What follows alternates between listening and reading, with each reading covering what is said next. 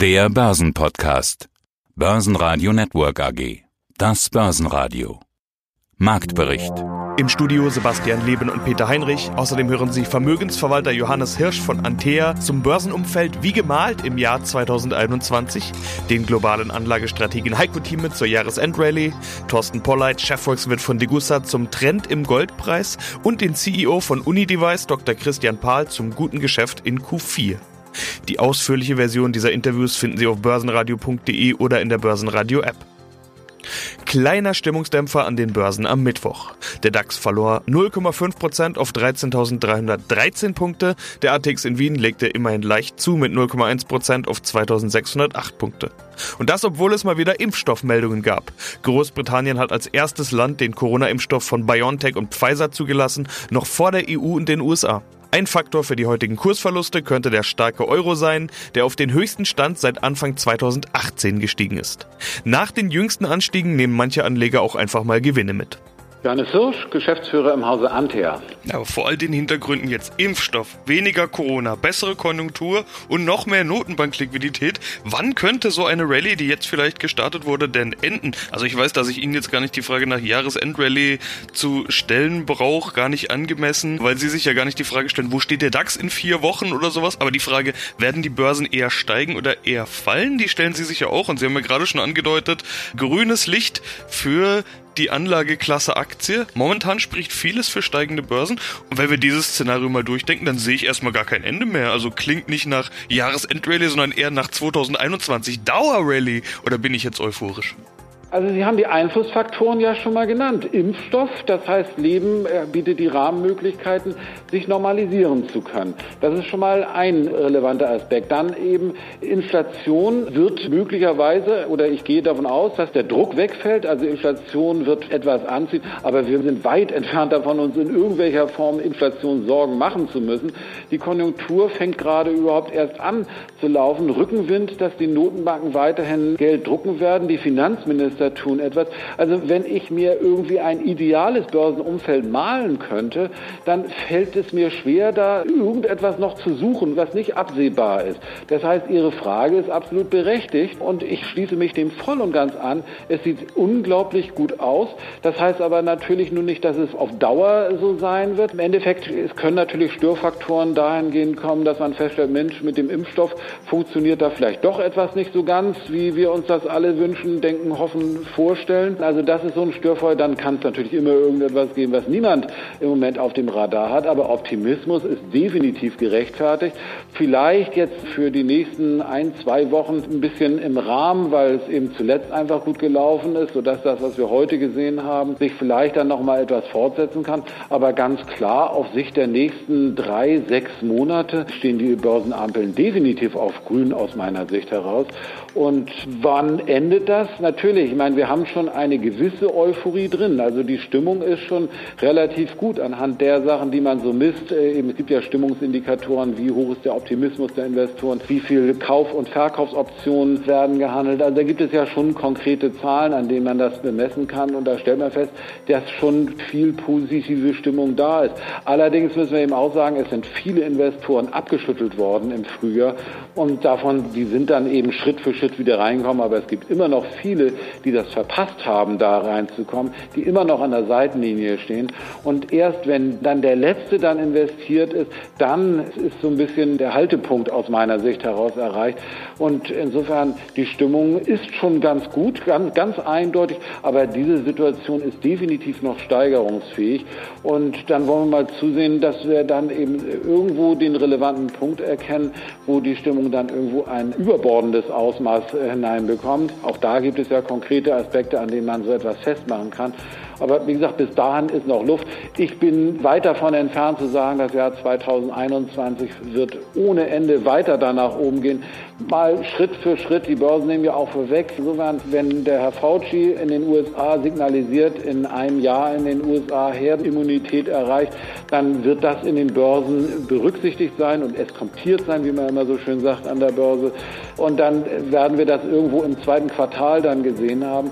Aber in diese Richtung hin bin ich absolut absolut positiv gestimmt. Nicht jeden Tag, da gibt es Rückschläge und das wird dann auch mal wochenweise Rückschläge geben. Möglicherweise steht uns das relativ kurz bevor. Aber wie gesagt, es sieht schon richtig gut aus, wenn wir eben auf die nächsten drei bis sechs Monate schauen werden. Heiko Thieme, globaler Anlagestratege. Und aus dem Börsenradiostudio meldet sich heute als Ihr Interviewpartner Peter Heinrich. Wir haben jetzt einen Rekord-November. Da gibt es jetzt die unterschiedlichsten Statistiken, je nachdem, welche man hernimmt. So hörte man auch, Wall Street sei so gut wie seit 1928 nicht mehr. Wie ist denn die Bedeutung vom November? Nun gut, der November ist der Beginn eigentlich der stärksten Börsenphase an Wall Street für die kommenden sechs Monate bis Ende April. Dort finden eigentlich alle Gewinne statt, wenn man mal zurückgeht bis auf 1950, also nicht bis 29, sondern bis, dann, bis auf die Nachkriegszeit. Und wer in dieser Zeit sich immer nur auf den November bis April fokussiert hat, der hat eigentlich alle Gewinne, die an der Börse erzielt wurden, in den vergangenen 70 oder jetzt 71 Jahren, möchte ich mal sagen, hat er bekommen. Und wer sich auf den Mai Oktober konzentriert hat, der hat kaum etwas gewonnen. Er trat auf der Stelle. Das ist die allgemeine Statistik. Davon gibt es natürlich, wie so immer, Ausnahmen. Wir haben zum Beispiel in diesem Jahr natürlich eine Ausnahme, denn wenn man sieht, dass wir die Tiefstände im März gesehen hatten, Ende März, und dann ging es deutlich nach oben. Da war also eine ganze Menge drin in diesem Zeitpunkt. Aber wer bis zum Oktober gewartet hatte, der hat dann auch wiederum einen spürbaren Rückgang gekommen, denn wir sind ja dann von über 13.000 auf unter 11.500 gefallen. Dann wurde der Gewinn nochmal geschwelert. In anderen Worten, es ist tatsächlich so, zwischen November bis Ende April ist die stärkste Börsenphase. Das sagt man also zum November. Und dieser November an sich war nun ein Ausnahmemonat schlechthin, denn wir haben ja hier Gewinne im doppelstelligen Bereich gesehen, 15 Prozent beim DAX, das ist zweimal so viel, wie man im Jahresdurchschnitt hat, und das in einem Monat.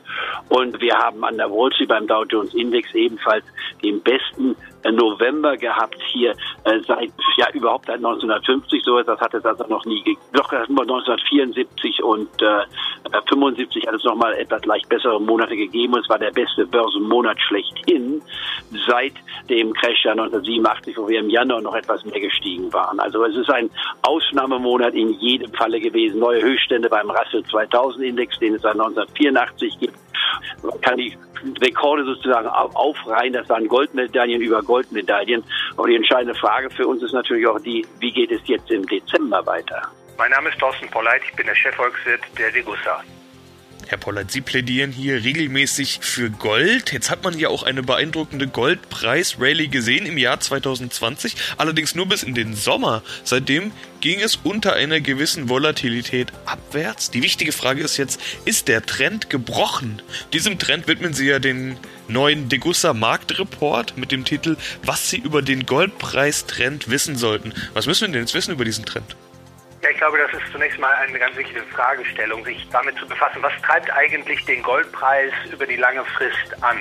Und man kann ja beobachten, dass im Prinzip, wenn man jetzt den jüngeren Zyklus nimmt, seit Beginn des 21. Jahrhunderts der Goldpreis äh, sehr, sehr fest äh, auf einem Trend sich befindet, der nach oben zeigt. Am aktuellen Rand gibt es natürlich immer wieder Abweichungen von dem Trend nach oben hinaus und nach unten unter den Trend. Aber das macht ja gerade den Trend aus, dass der Goldpreis früher oder später eben um diesen Trend sich wieder fängt und sich weiter in die Höhe entwickelt.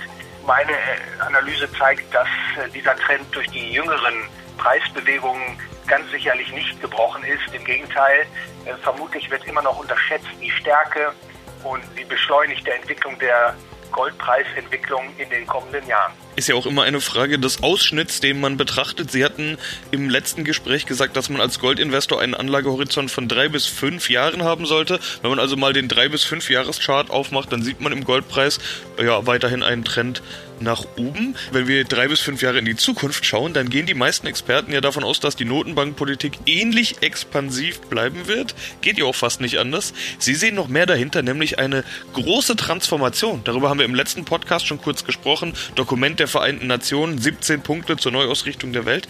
Welche Rolle spielt dabei denn die Notenbank? Ich glaube, auch das ist ein ganz wichtiger Faktor und den nennen Sie in diesem Zusammenhang auch zu Recht.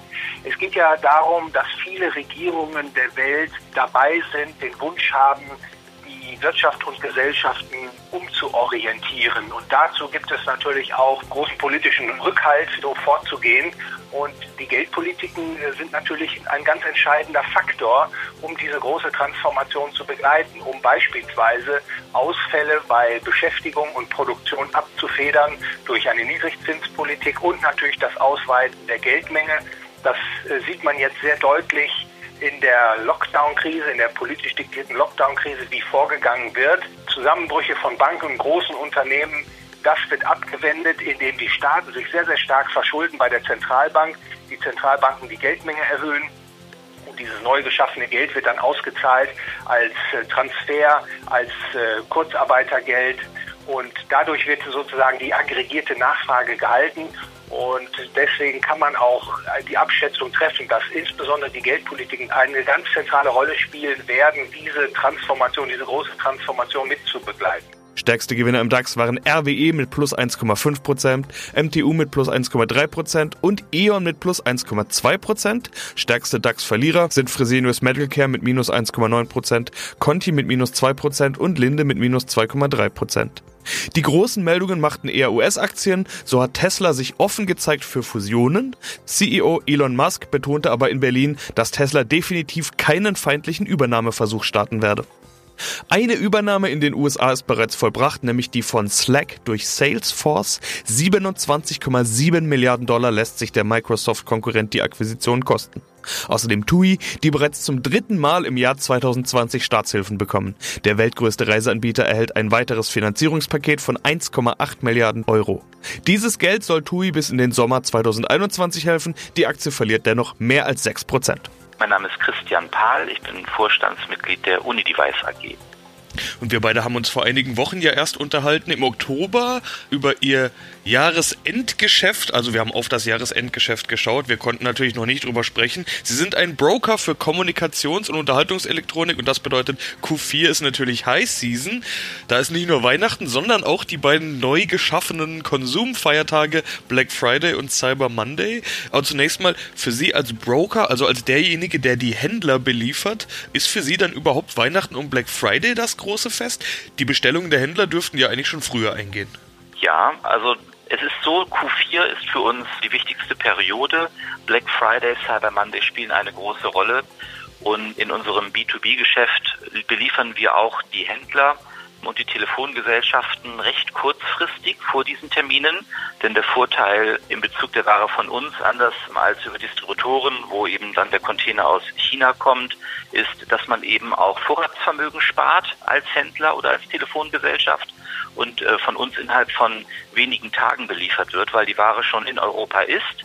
Das heißt, wir haben also ein sehr schönes, erfolgreiches Geschäft gehabt vor diesen Tagen Black Friday, äh, Cyber Monday, wie auch im Vorjahr und wie es in den letzten Quartalen auch der Fall war, konnten wir unsere Marge auch äh, weiter ausbauen. Also es ist heute jetzt Mittwoch, das heißt vor zwei Tagen war Cyber Monday, das heißt vor ziemlich genau einer Woche haben Sie dann die Bestellungen bekommen oder wie knapp, wie kurzfristig ist das tatsächlich? Sie haben jetzt gesagt ein paar Tage. Ja, in den drei Wochen vorher hatten wir ein sehr starkes Geschäft. Vor drei Wochen war eine sehr große Nachfrage nach iPads.